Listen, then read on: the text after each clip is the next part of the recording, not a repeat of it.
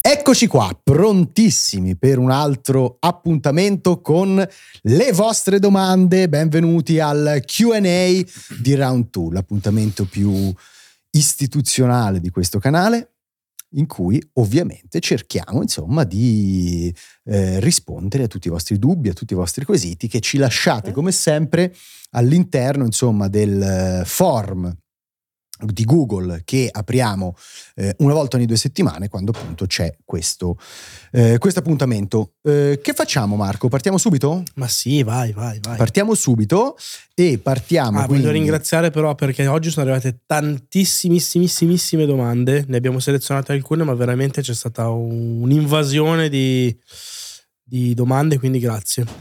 Uh, mi sa che purtroppo, insomma, per chi rirotto. ci guarda, si è nuovamente rotto eh, il mh, mm, software che ci aiuta a visualizzare le domande a schermo, ma insomma, per chi ci sente invece in replica non, non sarà un problema. Intanto noi le leggiamo e via. Dark Matt, eccolo qua. Ora che la serie TV di The Last of Us è conclusa, come far accorgere gli spettatori che la versione del gioco è superiore o quantomeno complementare in modo da dare una speranza al medium videoludico? Allora, prima di tutto... Un po' di catastrofismo, cioè come se la speranza del medium videoludico passasse esatto. solo e soltanto da The Last of Us. Cioè. Prima di tutto non è che ha bisogno di essere salvato o traslato nell'interesse di qualcuno che ancora non, non è, come posso dire, diventato un gamer. Cioè, se uno vuole fare naturalmente il salto, secondo me va vista proprio al contrario di come hai posto tu la domanda.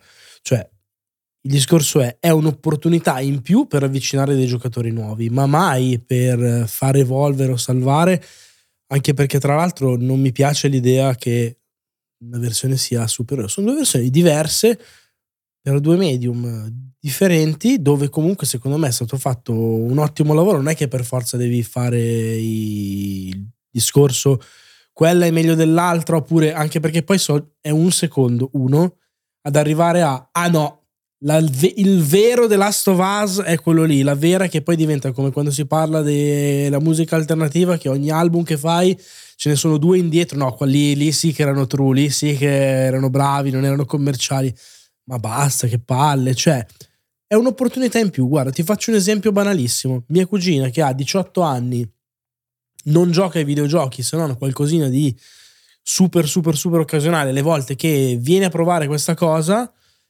si è vista The Last of Us, lo ha visto con anche la sua famiglia, i suoi compagni di classe, eccetera, eccetera. Mi ha scritto un messaggio l'altro ieri, ne parlavamo, deve venire in fine settimana. Ah, ne voglio troppo parlare, bla bla bla bla. E diceva, mi piacerebbe provare il videogioco. Cioè, è proprio un classico esempio di persona fuori da quell'ambiente a cui è arrivato e secondo me a cui la suggestione di ah, ma i videogiochi possono anche raccontare queste cose qui può funzionare per farla diventare sì, magari, ma sì. non è detto che succeda una nuova giocatrice. Allora, basta. c'è da dire che io non sono d'accordo appunto con il fatto che il, video, che il mondo videoludico debba essere salvato e debba essere salvato così. Eh, sono invece d'accordo con il fatto che eh, il videogioco abbia dei momenti e delle scelte più potenti dal mio punto di vista.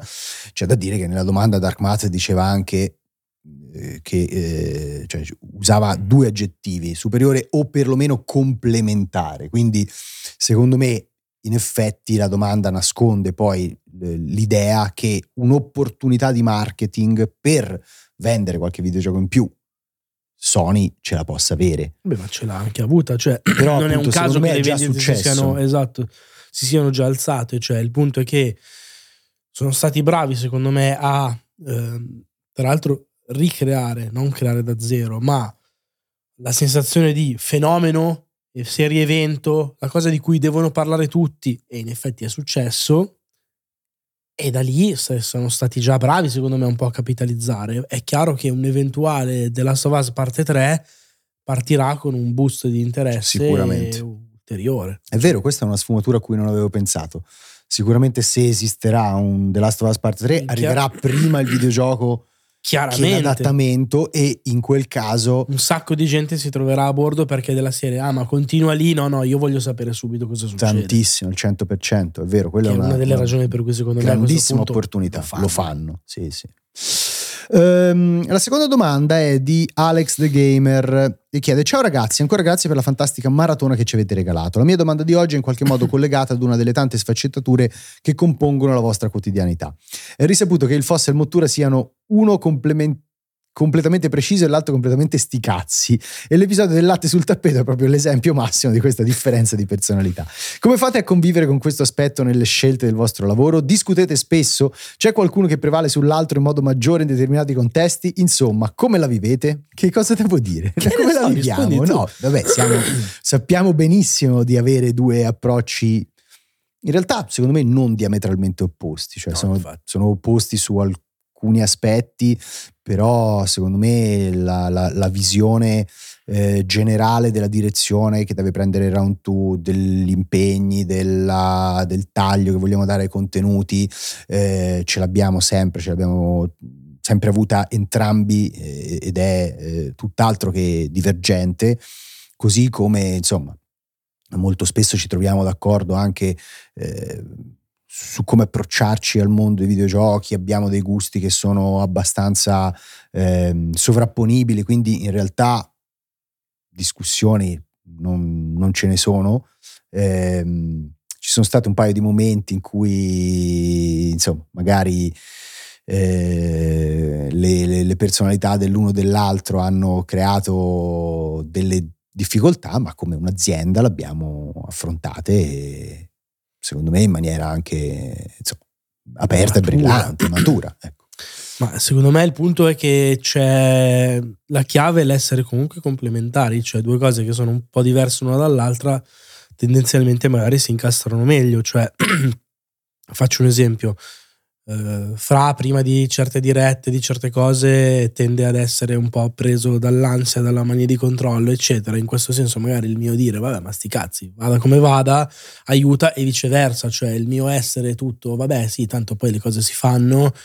Invece, se viene incanalato in un po' di, di ordine, di rigore, eh, funziona meglio. Cioè, è trovare l'uno nell'altro il, il giusto compromesso con alla base, secondo me, una cosa fondamentale che è la fiducia che si ha reciprocamente, per cui, cioè, se una cosa la facciamo in due, siamo sicuri che verrà fuori in un certo modo, ma io mi fido ciecamente di Francesco, per cui se una cosa la deve gestire lui, sto super tranquillo, cioè è il fatto di avere un socio di cui hai stima e di cui ti fidi.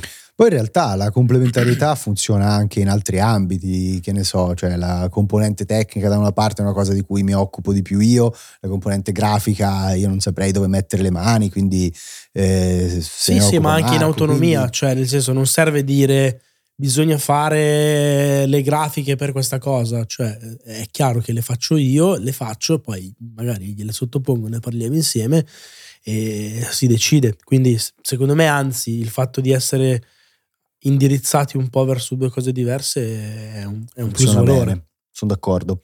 Eh, peccato solo per i capelli. Mapex eh, eh, fa la prossima domanda. Buonasera, per alimentare la fiamma, ambito remake videoludici, quale titolo oggi, secondo la vostra esperienza e gusto personale, meriterebbe una nuova riproposizione tecnica e stilistica, con una forza mediatica e storica capace di far avvicinare nuova utenza verso un genere magari di nicchia, al netto di scelte di marketing, proprio solo gusto personale e o desiderio. Grazie e continuate così.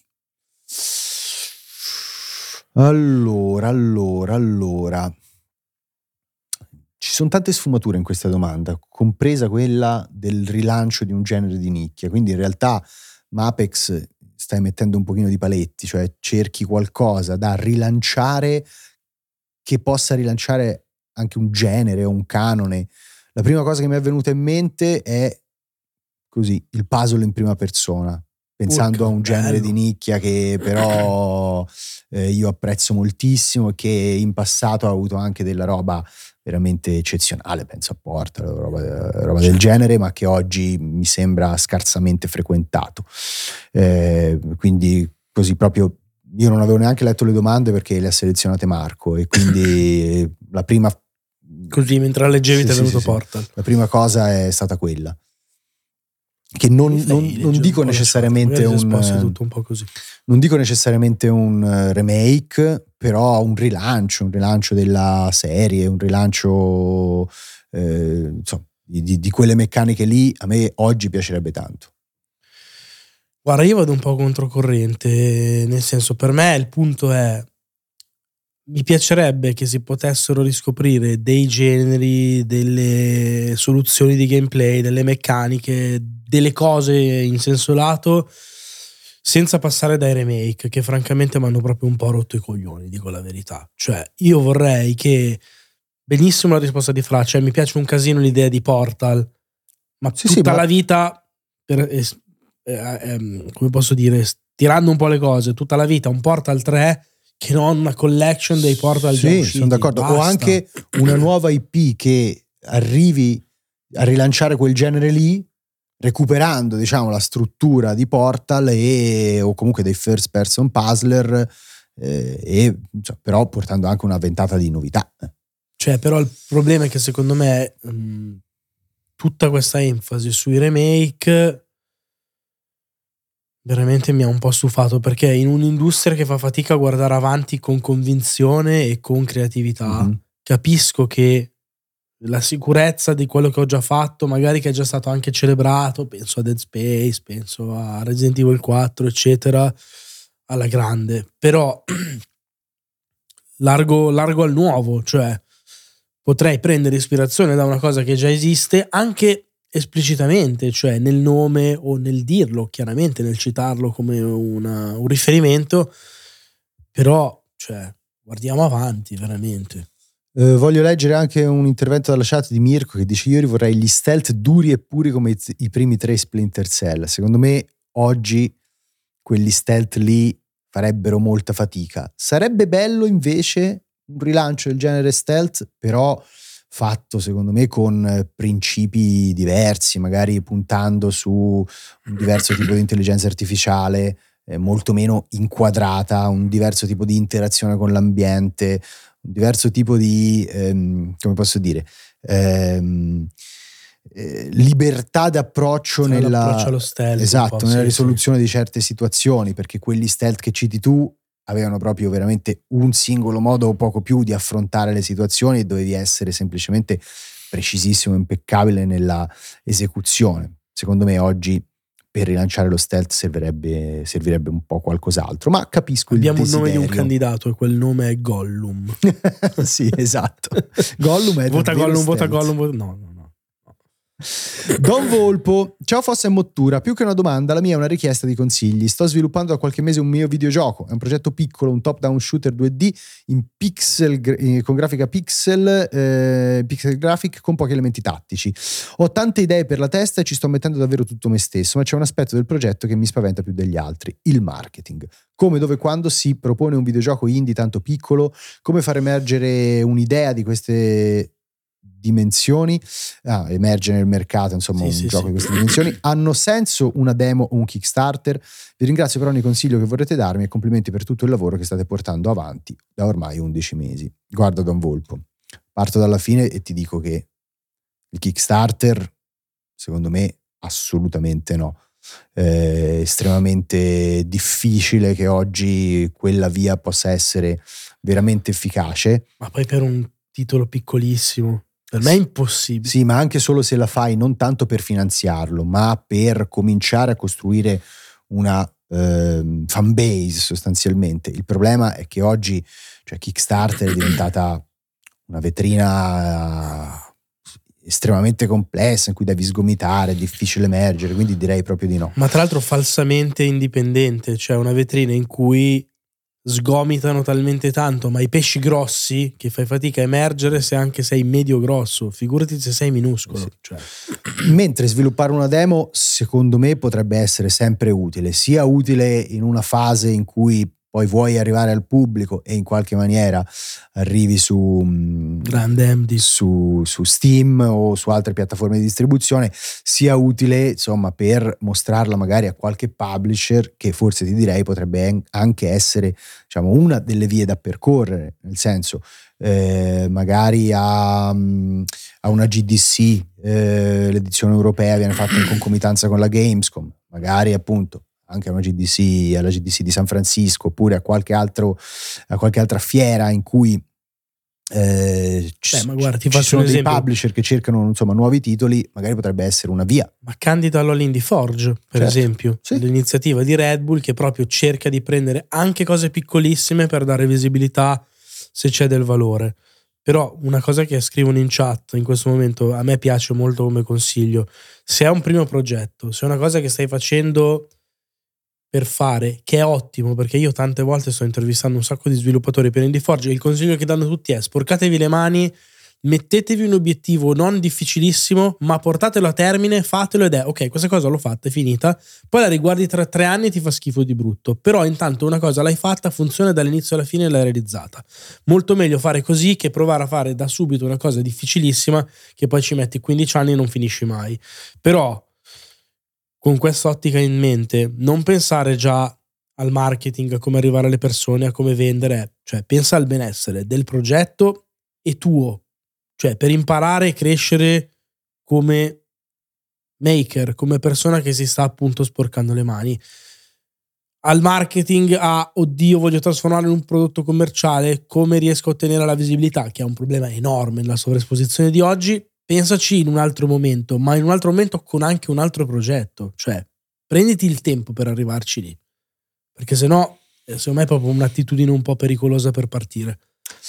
Nero Davoli, um, Buongiorno cari esuberanza vellutata Fossetti e anarchia pacata Mottura. Io volevo semplicemente chiedervi se fino a questo punto avete avuto una vera esperienza o quantomeno sensazione di next gen e se sì con quale titolo. Premetto di non aver avuto modo di giocare troppi giochi, eh, il tempo è quello che è, ma personalmente gli unici assaggi di next gen che ho avuto sono stati due Horizon, Forbidden West lato Sony e Forza lato Microsoft.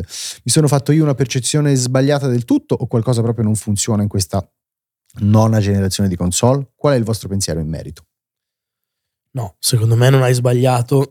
Io la sensazione di next gen vera da dire, oddio, questa cosa proprio mi smutanda e mi lascia interdetto, l'ho avuta pochissime volte e anche quelle poche, faccio un esempio, l'illuminazione di Demon Souls, certi passaggi di Ratchet Clank, eccetera, erano comunque momenti anche un po' fini a loro stessi, cioè di magnificenza grafica, però mai davvero, uh, come posso dire, sostenuta da delle idee di gameplay, che sono sempre state invece la cosa che ti faceva sbarellare, cioè abbiamo parlato nelle ultime settimane di la demo di Lost Planet, sì. era sì grafica, ma erano, c'erano 800 nemici a schermo, li spaccavi uno per uno con tutti gli effetti, bellissimo.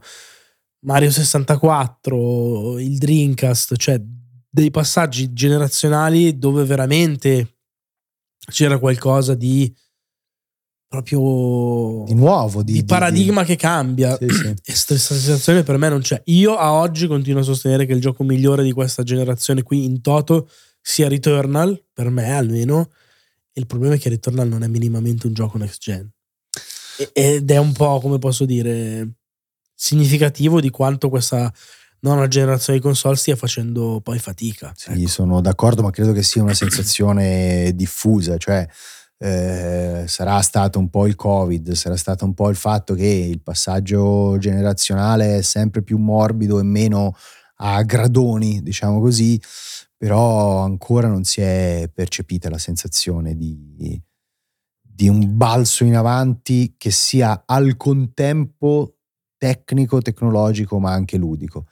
Non so se arriverà tanto presto. Eh, devo ammettere che guardando avanti nei prossimi mesi mm, no, non mi sembra di poter... Final Fantasy. Eh, sì, però Final Fantasy, ehm, che probabilmente a livello scenico e di eh, insomma, rendering tecnica è uno dei prodotti sicuramente più ehm, sbalorditivi di questo momento storico, eh, non ha quella sensazione invece di Ludica, novità sì, ludica. sì, no, niente. D'altro canto, oggi abbiamo visto, e poi ne parleremo perché credo che ci saranno delle domande, un trailer di Zelda in cui invece il passo in avanti a livello di concept e di gameplay è molto forte, però eh, non c'è in nessun modo eh, quella sensazione di meraviglia scenica, estetica, eh, che secondo me deve un pochino accompagnare la sensazione di balzo generazionale, no? Ma certo, sono molto d'accordo. Il problema è che, cioè, poi lì è il paradosso è che lo fai sulla console però più Certo. arretrata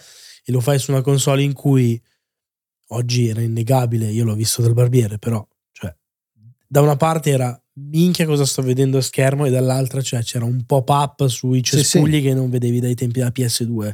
Sì. Insomma, cioè è chiaro che anche lì avere da una parte la genuina. Poi è chiaro che conta molto di più gli scorci e le possibilità di gameplay che si sono intraviste rispetto ai limiti grafici. Eh, Ci mancherebbe. Però al tempo stesso, secondo me, assaggiare una pietanza così, gustarla con gli occhi, dire mamma mia è meravigliosa, e poi dice sì, però me la stai servendo su un piatto sporco.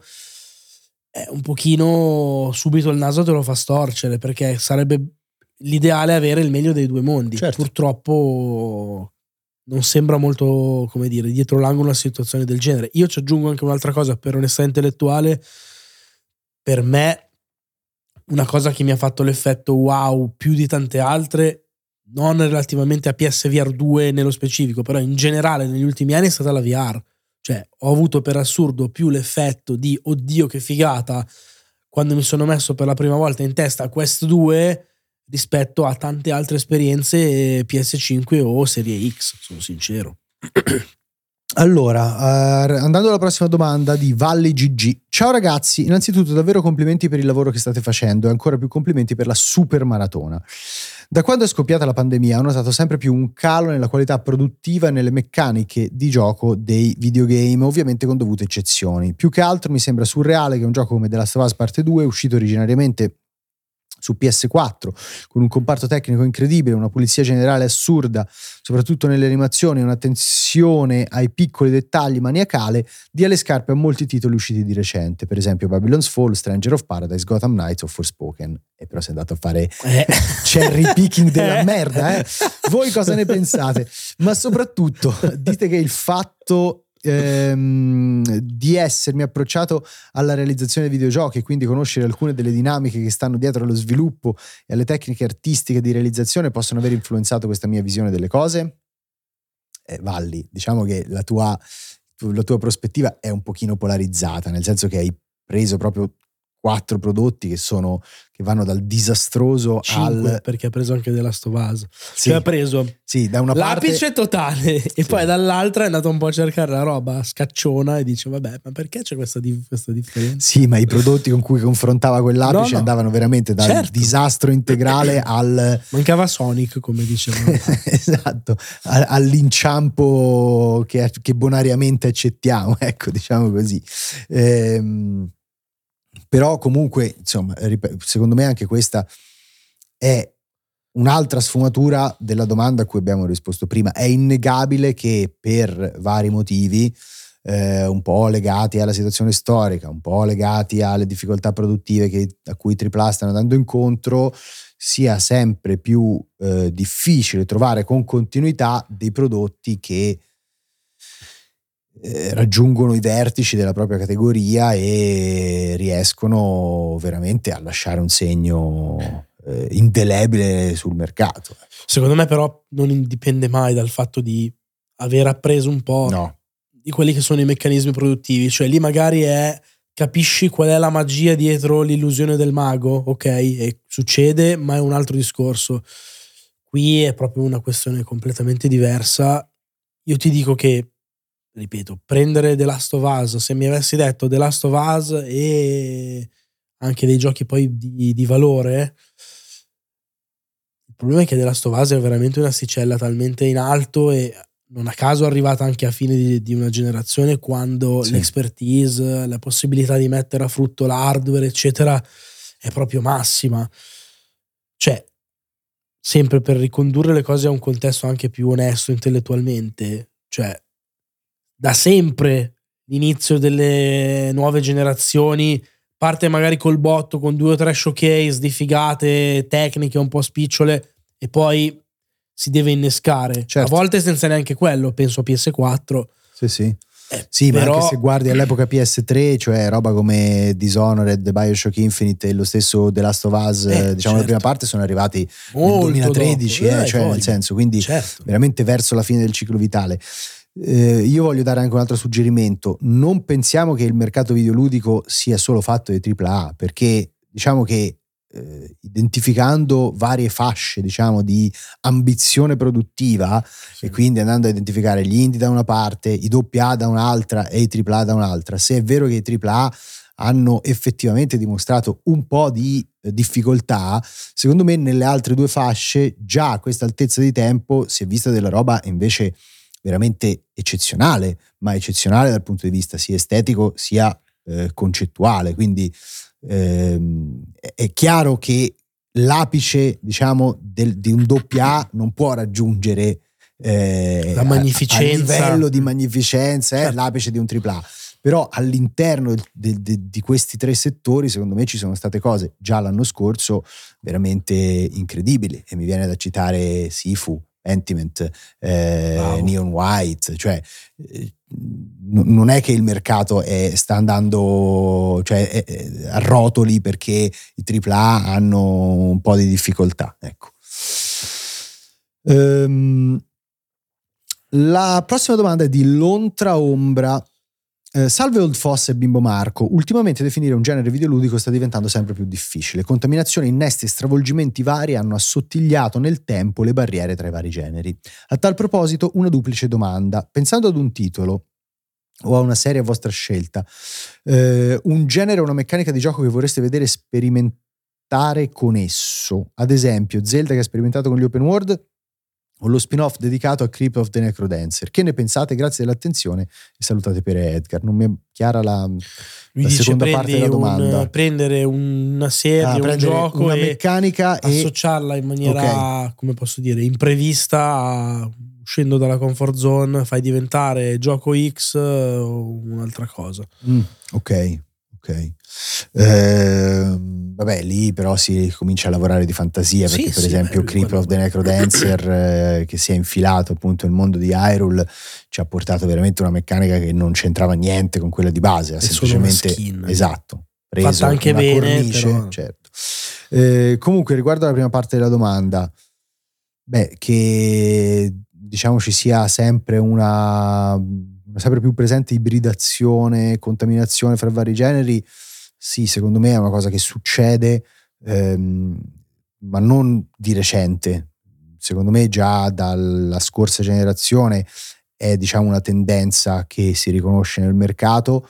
Ehm, d'altro canto, invece, però trovo che proprio in questa generazione qui, negli ultimi anni, ci sia invece un ritorno a ehm, una focalizzazione maggiore su alcuni generi un pochino più classici e tradizionali. Non lo vedo magari nei AAA che provano invece ad allargare, a A metterci eh, roba RPG. metter- bravo, a metterci roba extra, a contaminarsi, ma invece nella eh, fascia dei AA che citavo prima o, o negli- o de- nella fascia degli indie trovo che ci sia invece anche un- una tendenza a eh, delineare in maniera un pochino più definita i propri confini. Penso a un titolo come Evil West che è proprio, sai, il classico action adventure che si usava un tempo senza elementi RPG, senza elementi open world, senza Dritto. ammennicoli vari, In ecco, sensi, dritto, proprio in dritto. tutti i sensi, esatto.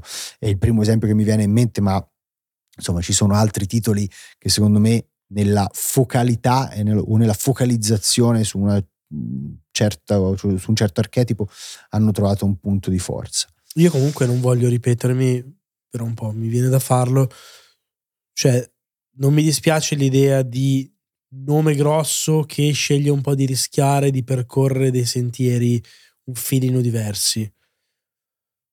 Però faccio un esempio molto concreto.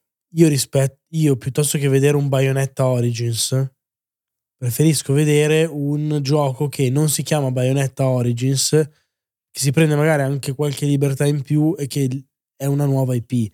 Perché il problema è che secondo me si rischia pochissimo e se anche quando si rischia devo pensare di metterci il salvagente attorno del brand conosciuto per provare a fare quel qualcosina lì che tante volte può essere una cosa di ispirazione vera, tante altre, come in Bayonetta Origins, è palesemente era un altro gioco, appiccicagli il nome per cercare di venderlo, con risultati peraltro in quel caso mi sembra disastrosi, non nei risultati, non, non nella vendite, qualità, ma nel cioè non l'ha cagato nessuno sto gioco. I fan sì. di Bayonetta l'hanno completamente ignorato, il nuovo pubblico non è sembrato interessato allora tanto valeva che lo chiamavi in una maniera diversa, lo presentavi in un modo diverso, forse riuscivi anche a fare qualcosina in più.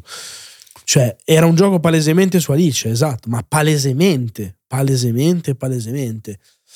E allora quello che dico io è, se tanto devo rischiare fino a un certo punto, ma libera la possibilità di fare tutto da zero. Sì. Cioè, allora... Anche perché a me affascina l'idea di scoprire, per esempio, nuovi personaggi, nuovi universi, nuove cose. Capisco che molto spesso invece il grande pubblico si accontenta e si trova molto più a suo agio col nome che già conosce. Però un minimo di coraggio. Però ci sono secondo me anche dei, diciamo, degli ambiti in cui si può prendere magari un nome grosso e provare a fargli fare qualcosa di diverso. Guarda, in chat arriva una domanda che è cosa ne pensate di Tekken 8? Eh, non avendoci giocato non posso assolutamente eh, raccontare cosa ne penso, ma per esempio un, vedere i personaggi di un picchiaduro che possono essere Tekken o Street Fighter in un eh, emulo di Streets of Rage quindi di un beat'em up a scorrimento, però mm. fatto bene, un po' bidimensionale. Okay. Beh, quello che un po' vuol fare Street Fighter 6, sì. in parte. Secondo me lì ci potrebbe stare, potrebbe essere un'opportunità per restare nel, nel contesto dei rullacartoni, ok, come si chiamavano un tempo, però provare a sperimentare magari un genere diverso, un po' più piccolino. No, no, perché vabbè, come aveva fatto anche Mortal Kombat Shaolin Monks, questa roba sì, qua di metterci sì, la storia, sì, metterci la cosa, per carità. Però non lo so, cioè lo, lo, lo, la capisco come cosa. A me ripeto, che ci si prenda dei rischi, non ci si limiti al seguito fotocopia, io lo apprezzo sempre. Però rischiare per rischiare fai una cosa nuova. Cioè, secondo me è una generazione che anche sta facendo così fatica. Perché proprio cioè, c'è poco alla sensazione di anche freschezza.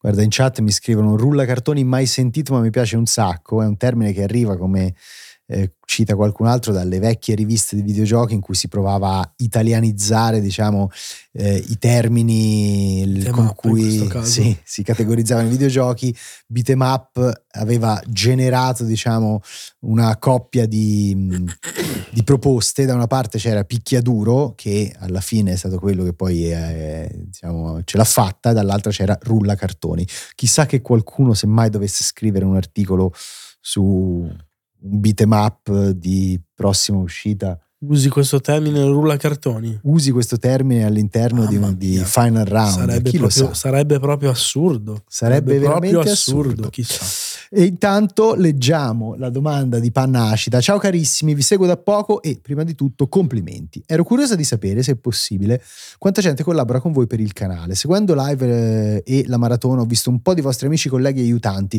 ma mi pare di aver capito che sono esterni, mentre qualcuno fa grafiche, qualcuno fa musica, qualcuno si occupa del montaggio, qualcuno del back office e del dietro le quinte. Corretto?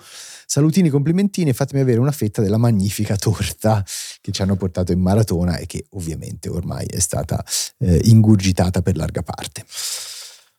Allora, abbiamo la grafica, il back office, il back office, no, no nel senso che c'è, siamo in, in realtà siamo in due, più uno che è un altro nostro socio, ma che dal giorno uno volutamente partecipa alla società, però non con ruoli strettamente operativi. Magari poi ci, ci si mette per certe cose molto specifiche, però tendenzialmente nell'oper- nell'operatività di tutti i giorni non rientra. Eh, abbiamo dei collaboratori che ne approfittiamo per ringraziare ancora una volta in più, che ci stanno dando una mano, per esempio con... No, non è Zenigata, perché sto leggendo la chat, non è Zenigata. Eh, ci stanno dando una mano con eh, il montaggio dei contributi video, per esempio, su YouTube. Vance ha curato tutta la parte audio, tutto l'audio che sentite su Round 2 è opera di Vance. Eh, ci stanno dando una mano con la moderazione, ci stanno dando una mano con la categorizzazione dei contenuti video perché c'è Chiara che oltre a montare Ovvio. fa i vari timestamp, quindi rende più accessibili eh, i contenuti in replica. Eh, c'è Andrea Sorichetti che avete visto in maratona che ci sta dando una mano con le impaginazioni Vabbè, mancherebbe il suo blog. di round 2, esatto, di final round volevo dire, eh, al di là poi della realizzazione degli articoli.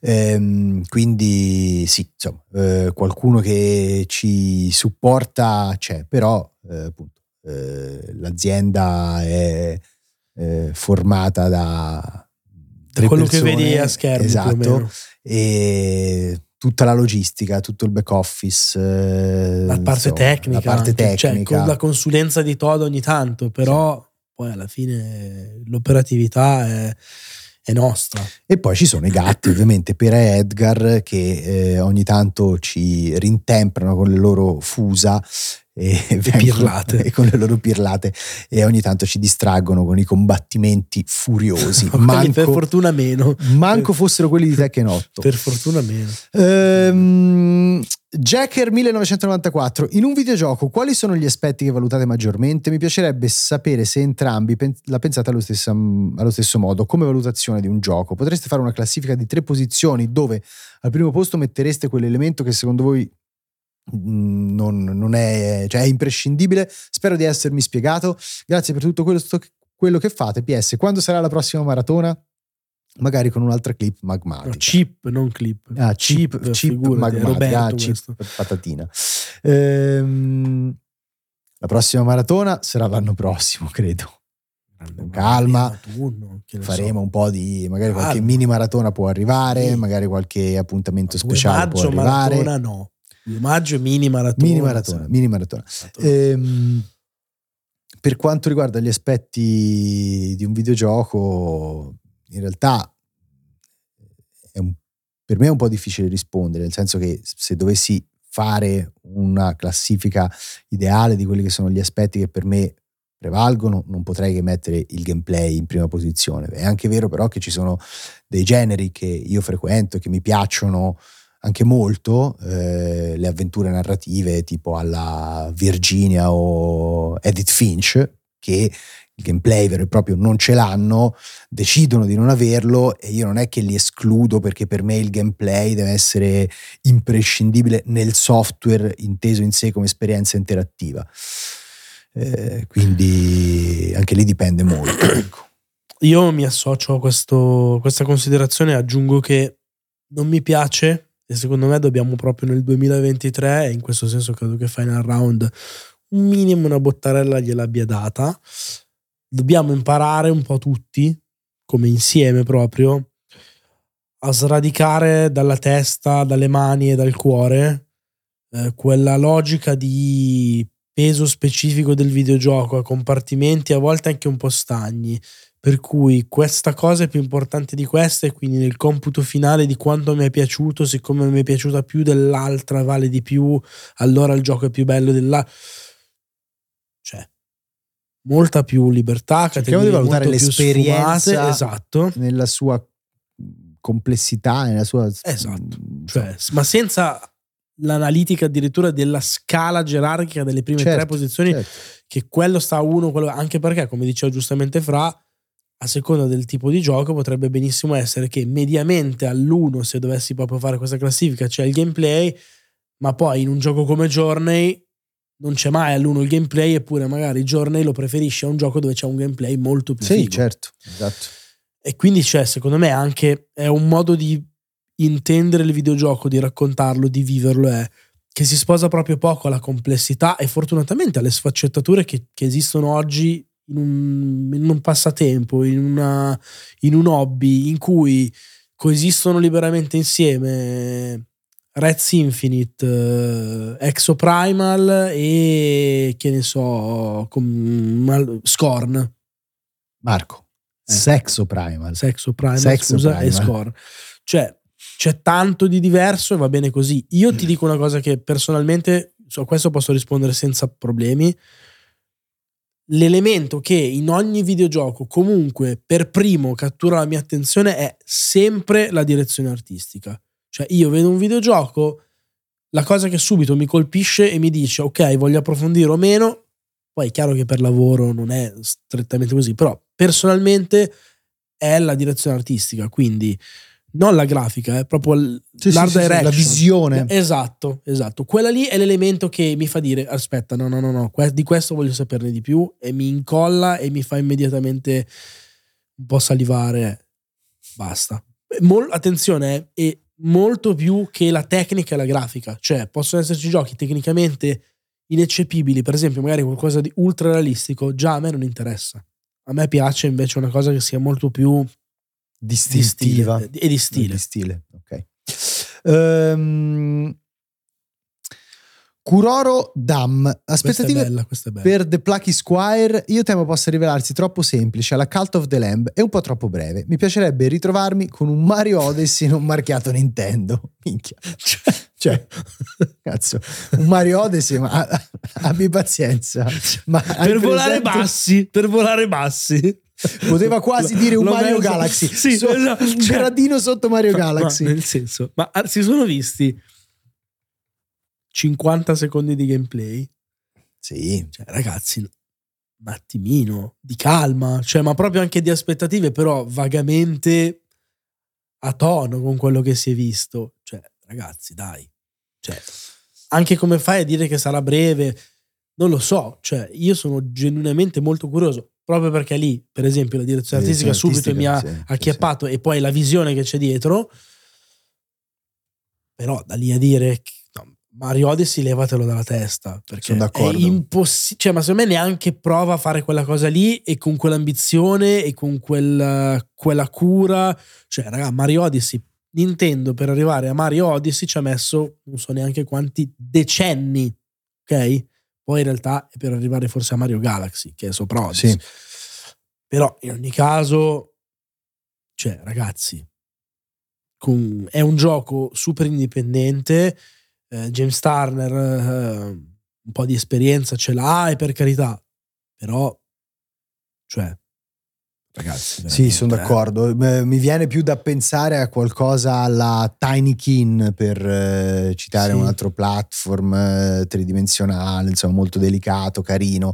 Cioè, un, una- un prodotto che eh, è un po' aderente ai canoni classici del platform 3D che cerca di rinverdirli un po' usando questo gioco della prospettiva inserendoci una serie di attività un po' alternative che vivacizzano la progressione, però anch'io non ho assolutamente l'idea che possa riscrivere il paradigma del platform indipendente, ecco, come farebbe un equivalente, diciamo, indie di Mario Odyssey. Secondo, me è proprio un'aspettativa fuori misura, fuori proporzione. Ma anche con per una questione di team, eh. cioè Mario Odyssey è un gioco gigantesco. Pensa a quanti mondi ha, quanti asset ha, Certo. cioè quanta profondità c'è una volta che sono finiti i titoli di coda e inizia il gioco vero, per assurdo.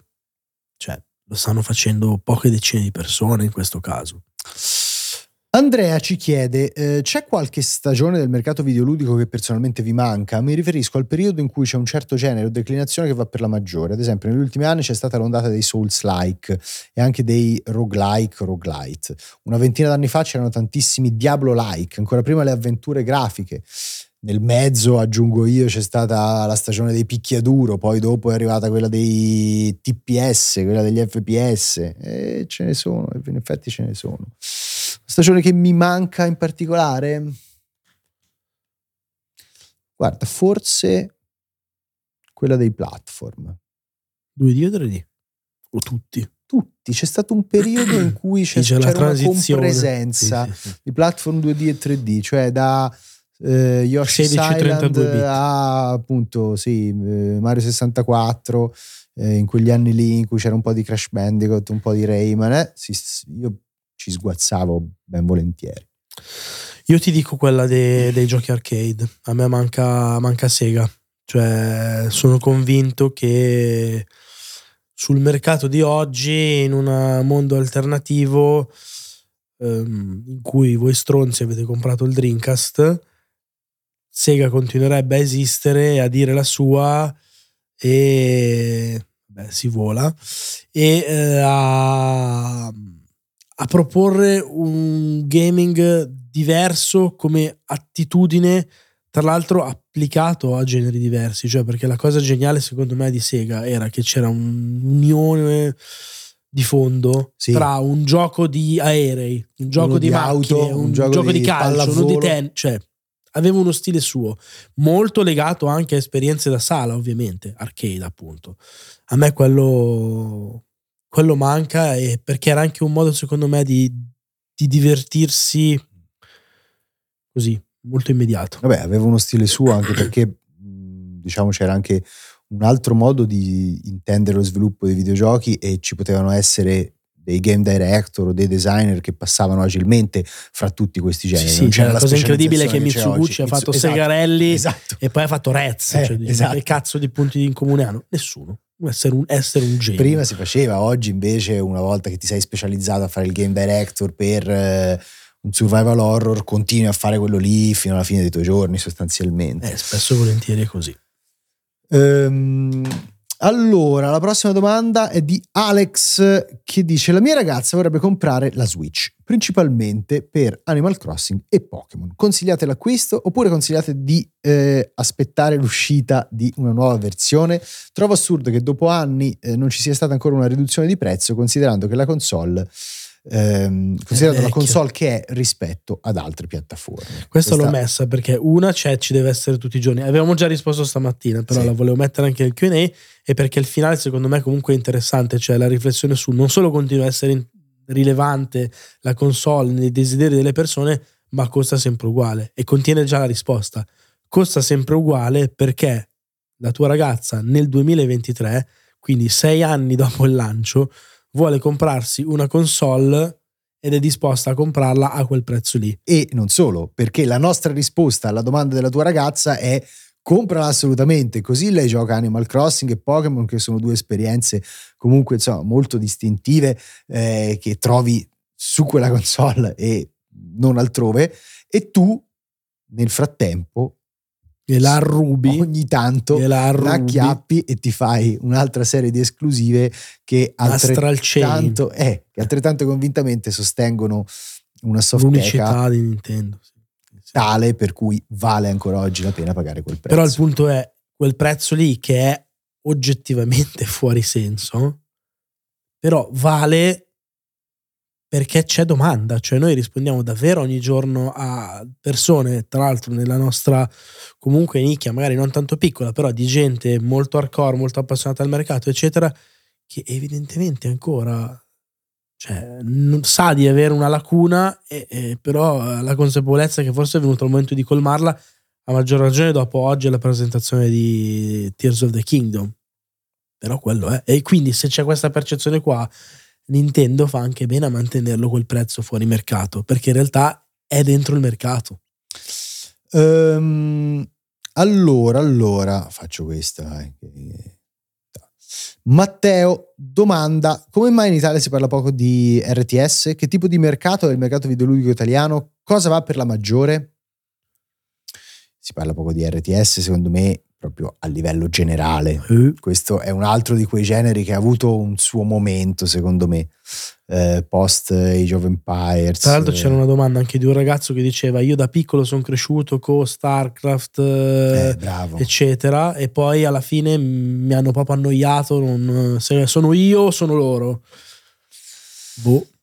Se, se tu sono loro non lo so, però il, il tempo degli RTS come genere un pochino trainante del mercato. Real- RTS, il fatto che in chat dicano cosa vogliono dire è significativo. Real time strategy. Real time strategy. Giochi di strategia strategia in reale. tempo reale, quelli un po' isometrici, spesso e volentieri, dove fai clic col mouse sposti le truppe, eccetera, eccetera. E, Ehm, e non se ne parla perché, insomma, non che non siano rappresentati di per sé, ma perché ormai si sono eh, veramente rintanati in una nicchia da cui secondo me è proprio difficile uscire. Anche i progetti, quelli che sono, diciamo, più ehm, cioè commercialmente più rilevanti, e penso proprio alle ultime, eh, capitolo di Age of Empires, non riescono più a innescare, diciamo, quella, quel buzz mediatico che invece Certo. un tempo, eh, diciamo, que- questi giochi avevano.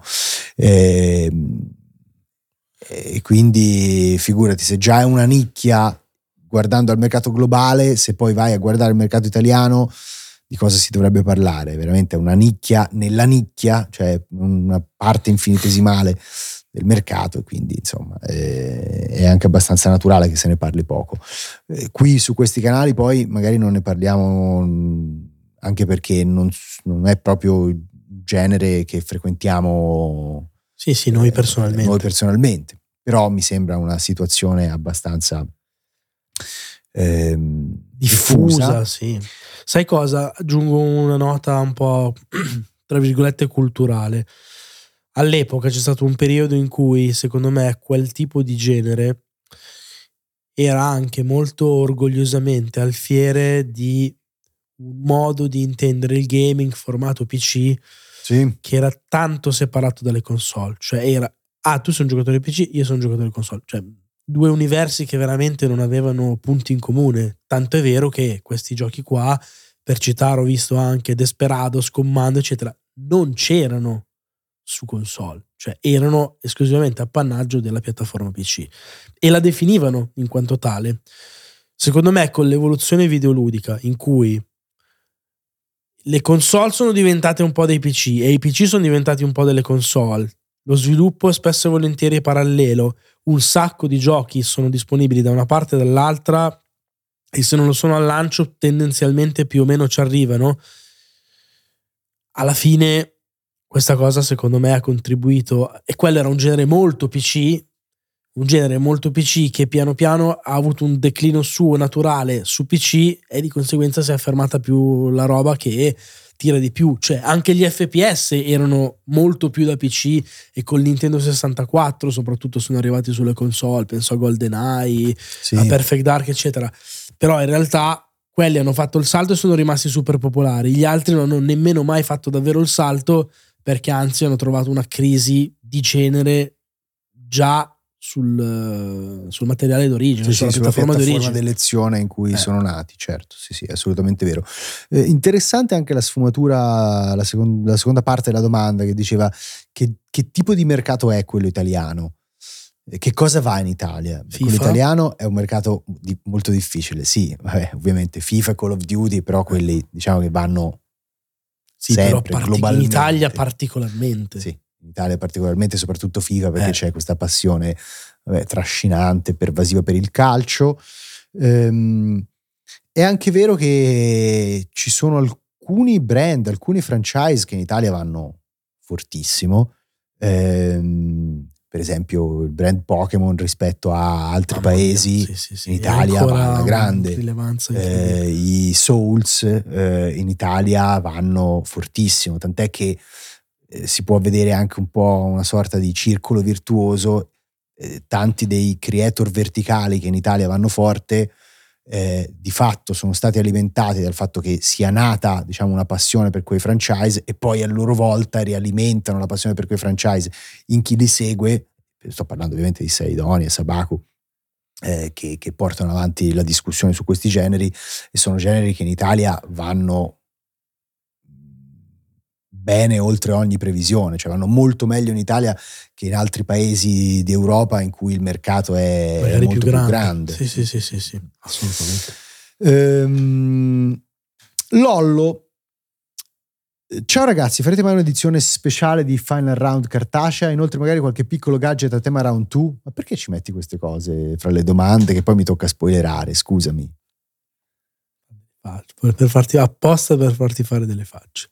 Così chi guarda in podcast non lo sa, resta il dubbio. La versione cartacea di Final Round ormai la citiamo molto spesso, è sempre molto molto richiesta e ci proveremo per il primo compleanno del, sì, del sito. Per fine per, anno. Per fine anno. Eh, mi piacerebbe ovviamente metterci magari anche qualche ehm, sì, articolo inedito per dargli un plus valore e ovviamente negli articoli che selezioneremo per la versione cartacea eh, troverete un'impaginazione diversa, magari con l'intervento di qualche artista che lì sì, eh, per forza, illustratori. Cose, sì, ecco. eh, per quanto riguarda qualche gadget, eh, vedremo, non lo so, sarebbe forse un buon modo per festeggiare un compleanno? Eh, ho capito? Non puoi Basta, gesticolare e basta. Chi No, ci no, segue in bene, va podcast bene, poi come bene, bene, interpreta questo silenzio, scusami. così. Puntini, puntini, puntini. Ehm, cosa ne pensate del brand di Killzone e Resistance e della scelta di Sony di metterli da parte definitivamente? Chiede Jack Ryden. Che magari è anche arrivato il momento di metterli da parte definitivamente. Ecco, Cioè, ci sta di guardare oltre. Eh, secondo me, fra l'altro, poi sono due brand, per esempio, Resistance ha avuto, secondo me, un- una partenza molto efficace e una parabola abbastanza discendente con un terzo capitolo che poi era focalizzato anche su una cooperativa ma con Io voglio dire. meccaniche un- non particolarmente Voglio aggiungere un efficaci. dettaglio. Secondo Mm. me, se entrate in sede di Insomniac in California, andate proprio lì alla reception, dite salve, sono e dite il vostro nome. Scorreggiate fortissimo dopo che l'avete detto. In generale fanno, ma forte, è proprio forte, che dico, ma questo si è cagato nei pantaloni. Ok? Fanno comunque una faccia meno infastidita di quando davanti a loro gli nominate Resistance. Cioè, io poche volte ho visto della gente infastidita come quando tre volte nella mia vita ho provato a dire insomma ma Resistance gli dici Sunset Overdrive oh yeah man Sunset Overdrive that was good I'm glad you asked così Resistance. Io non so che cazzo è successo con Resistance ma evidentemente c'è qualcosa che non bisogna dire intervengono anche dall'esterno. Non stiamo parlando, cioè, ho fatto un'intervista, mi ricordo, su Every per Ratchet Clank. Gli chiedo di Sunset Overdrive, mi fanno rispondere, anzi, risponde tutto contento il tipo, dico una roba su Resistance. Non stiamo parlando di quello. Oggi parliamo solo. Scusa, ho nominato un gioco su un'altra console.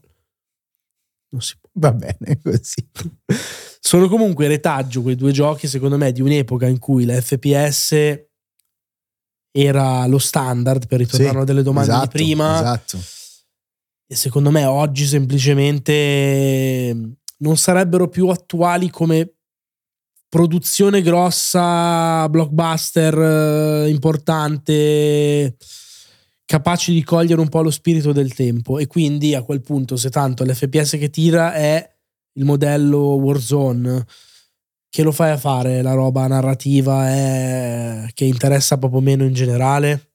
Non lo so. ci sta secondo me di pensionarli. Io ne conservo insomma, un buon ricordo, insomma, hanno di fatto mh, scolpito un po' un'epoca dell'ecosistema PlayStation, però è anche vero che, ripeto, hanno avuto poi eh, Resistance secondo me una parabola discendente, Killzone eh, delle oscillazioni concrete, degli alti e bassi, con un secondo capitolo che è eh, ancora oggi secondo me uno mh, insomma, dei più efficaci di tutta la, la serie, considerando pure gli spin-off che sono arrivati sulle piattaforme portatili. Ecco, eh, siamo arrivati a un, a un momento in cui da una parte è vero quello di- che dice Marco, dall'altra è anche passato così tanto tempo che secondo me andare a rispolverare quelle IP Sì, Non è che avere un valore mh, diverso. parla Cioè, necessariamente a tutta no, la no, platea ma di oggi. Questo è quello che sta anzi. facendo Eh, Microsoft con Perfect Dark, per me è assurdo. Sì, sì, sono Cioè, d'accordo. Tornano dopo un Perfect Dark Zero al lancio di Xbox 360 brutto o comunque deludente e con la gloria dell'originale su Nintendo 64. Cioè, ma chi se lo ricorda?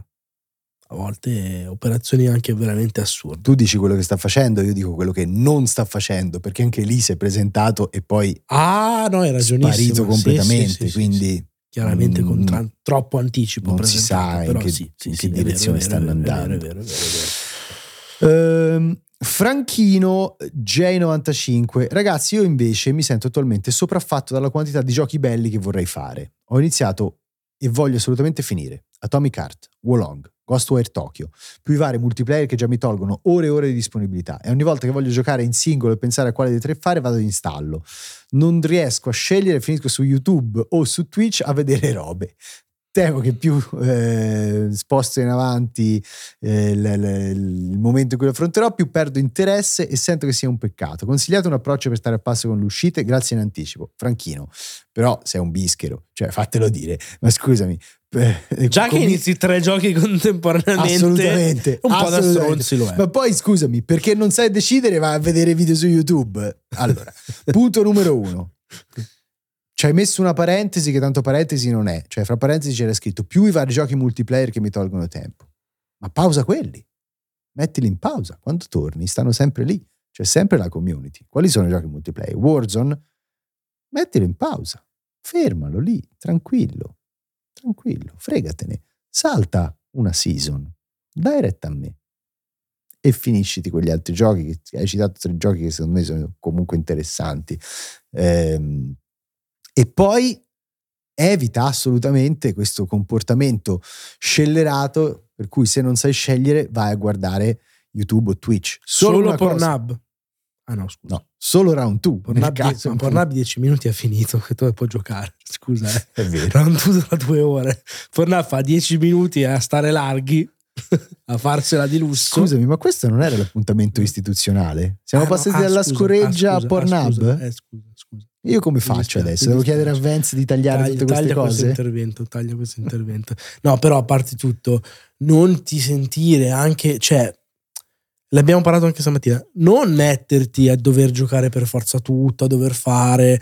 Anche lì, magari hai comprato tre giochi perché ne hai sentito parlare, ti dicono che sono belli, ma calma, cioè, riprenditi un po' il tuo tempo e gioca quando hai voglia, se hai voglia, cioè anche lì se non, non, non, è sera che hai voglia di giocare, non è che siccome hai 800 alternative sono rimaste lì, lo devi fare per forza, anche perché sennò tanto vedi che non lo fai.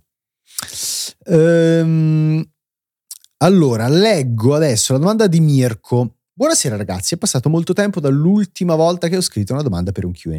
Ai tempi eravate ancora in altri lidi lavorativi, addirittura ma oggi pomeriggio Zelda ha sbigottito me e penso il 90% dell'utenza connessa, quindi mi sono sorti alcuni quesiti. Ve ne porgo solo uno per lasciare spazio anche agli altri. Il gioco permette un'infinità di combinazioni tra materie prime, poteri ed equipaggiamento e il mio dubbio riguarda proprio i materiali che si trovano nel mondo di gioco. Per farla breve, mi chiedo se nel caso mi trovassi eh, di fronte fronte ad un ostacolo, lago, canyon, eccetera, eccetera, il gioco mi consegnerà le materie prime in un raggio ristretto della zona, come visto nel trailer, oppure per incentivare la creatività le disseminerà in maniera random, spingendomi ad inventare le soluzioni più assurde. Personalmente preferirei la seconda opzione, ma è pur vero, come specificato oggi pomeriggio da Francesco durante la live, che il gioco dovrà comunque consegnare strumenti alternativi ai giocatori meno abituati a questo genere di meccaniche. Spero di avervi fatto comprendere il mio dubbio. Un abbraccio ragazzi, grazie e buona serata.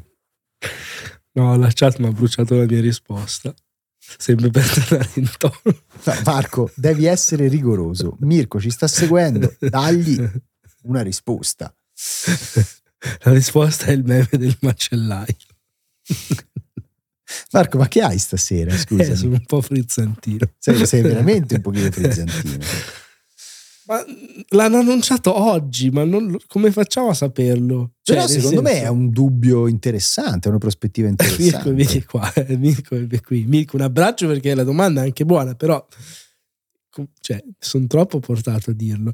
No, per carità, per carità, eh, bisognerà capire, però anche as- aspettiamo il tempo di pubblicazione, visto che il gioco arriva il 12 maggio, anche per scoprirle queste cose qui. Sì, però se io dovessi fare un'ipotesi, io mi mm. voglio lanciare. Vai, cioè, secondo, secondo, me è chiaro che mh, mm, quello che abbiamo visto lascia intendere che eh, nei pressi, insomma, di una zona. una zona ci siano degli elementi che ti permettono di costruirlo questo Quell'oggetto veicolo, che ti serve, sì. Questo certo. veicolo. Cioè, una cosa è che tu vai in giro, raccogli una materia prima, te la porti nello zaino e nel momento in cui ti serve una freccia eh, guidata, Bizzarra, sì, okay, sì, sì, è una zona fuori. opposta e fai una cosa pazzissima Perfetto. che rompe un po' il gioco. Quando si parla di veicoli, io credo che sia impossibile pensare che i giocatori possano farsi metà mappa portandosi dietro quattro tronchi e due turbine per farsi una zattera. Cioè, se sei in una zona con un lago ti metteranno un po' di oggetti che ti permettono di fare alcune combinazioni e creare alcune tipologie di veicoli, magari dalle forme più stravaganti e più originali possibili, però comunque sia, ecco, immagino che gli elementi, quelli più grandi che servono per i veicoli, Siano siano stanziali. sì. Ecco. Allora, sono tendenzialmente d'accordo, hai ragione perché è la logica che spinge Certo. a rispondere Eh. così. Secondo me, credo che però per quello che si è visto e forse quello che non si è visto, ma si è un po' fatto capire tra le righe e che ci Sì. immaginiamo noi a questo punto, ci possa anche essere tanta possibilità di dire la via preferenziale è questa. Ne hai un'altra che non è proprio quella canonica con cui si può fare, e magari ne hai un'altra, o forse anche di più, in cui puoi veramente pensare out of the box, pensiero laterale assoluto, invece che quella porta aprirla, la scavalco volando e, o, sca- o scavando un tunnel sotto. E magari per, per utilizzare queste ultime due soluzioni non devi usare qualcosa che è lì, ma delle cose pazzissime. Mi sono venuti dei, delle- dei flash pazzi perché nel trailer si vedono anche delle strutture degli edifici, non si capisce bene che cosa sono, potrebbero essere dei depositi in cui ci metti per esempio le pietre, le turbine, eh, Eh i tronchi e poi stanno lì dentro, ma sono depositi tutti collegati e tu li trovi anche da un'altra parte della mappa, quindi ti fai una sorta Poi i di... bauli del Resident Evil. Bravo. Guarda, io dico una cosa, ho visto già succedere con Breath of the Wild anche a distanza di tre anni delle gif di gente giapponese che congelava la roba, la- gli dava la carica col martello, lo metteva su in equilibrio eh, e sparava delle cose in cielo per poi fare degli effetti veramente di gameplay non previsti. Certo. Immagino cosa potrà succedere qui. E guarda, lo dicevo oggi dopo Secondo me sono live. stati influenzati comunque Sicuramente, da roba, eh. sicuramente. Cioè, dall'uso che la gente ha fatto del gioco stesso oltre le loro possibilità. Hanno detto: "Ah, ma aspetta, se senza mettere gli cioè se abbiamo messo gli ingredienti senza saperlo sul tavolo e hanno tirato fuori una ricetta del genere, minchia, adesso gli mettiamo il libro per farle le ricette". Certo. Infatti, secondo me, e lo dicevo oggi in live, ci saranno anche dei meccanismi più canonici per raggiungere certi luoghi eh, che faranno in modo che volendo si possa anche ridurre la- l'incidenza di, questa, di queste meccaniche sul- Sul sull'esperienza di, gameplay, gioco. Sì, sì, sì. Però se anche così dovesse essere, leggi, ti mettono un veicolo già precostruito oppure dei carrelli per spostarti senza bisogno che tu vada a inventarti chissà che cosa, tutta la community di giocatori un po' l'effetto sandbox lo percepirà perché ci saranno centinaia, migliaia di video che faranno vedere Sì, soluzioni Ma certo. folli, creative. Sì, scriveva qualcuno, ho visto che lo scrivevano anche oggi in chat. Chissà la community degli speedrunner, cioè che roba si inventerà per eh, romperlo, Sì, nel senso io- di fare delle cose assurde. Guarda, ti faccio veramente un, un esempio con eh, lo scorso Zelda, Breath of the Wild. Cioè io non credo di aver mai risolto un enigma con una piastra a pressione mettendoci sopra un tot di armi affinché il loro Certo, peso la schiacciasse. al tuo, sì, Ok, sì. io ho sempre preso il blocco che doveva Sì, sì, essere sì. portato lì e mi sono ingegnato per ci portarlo ci lì. sei messo tu e hai messo il blocco dall'altra Esatto, parte, ok. certo. Però il fatto che si potesse fare mi è arrivato proprio perché mi è arrivato attraverso questi video di condivisione che secondo me dai tempi del primo Dark Souls rappresentano veramente un- un- un'idea di produzione dei contenuti Sì, un della fi- Un community. feedback che è diverso da quello che gli, au- gli autori si aspettavano anche. Sì, Sì, sì, sì. è vero, è vero. Va bene. Bravi però a catalizzare su questa bravi, roba. bravi, assolutamente. Perché se No, sai che esiste, sai che innesca ulteriormente la discussione e rende ancora più popolare il tuo gioco, furbo. Sì, sì, sono d'accordo. E bravo a farlo su quell'hardware, ovviamente. Certo. Va bene. Ehm, Si è fatta? Si è fatta. Finiamo qua? Dai, va bene. finiamo qua. Abbiamo risposto a un po' delle vostre domande, oggi erano veramente tante, magari Tantissime, qualcuna tantissime. la potremo anche salvare per la prossima volta. Eh, il QA torna fra due settimane, possibilmente sempre di martedì, fatemi vedere. Sì, dovrebbe essere Sì, ce la facciamo. dovrebbe- E, sarà, in, credo, in Red Bull. Eh, sarà in Red Bull eh, e quindi insomma ci, ci sentiamo fra due settimane.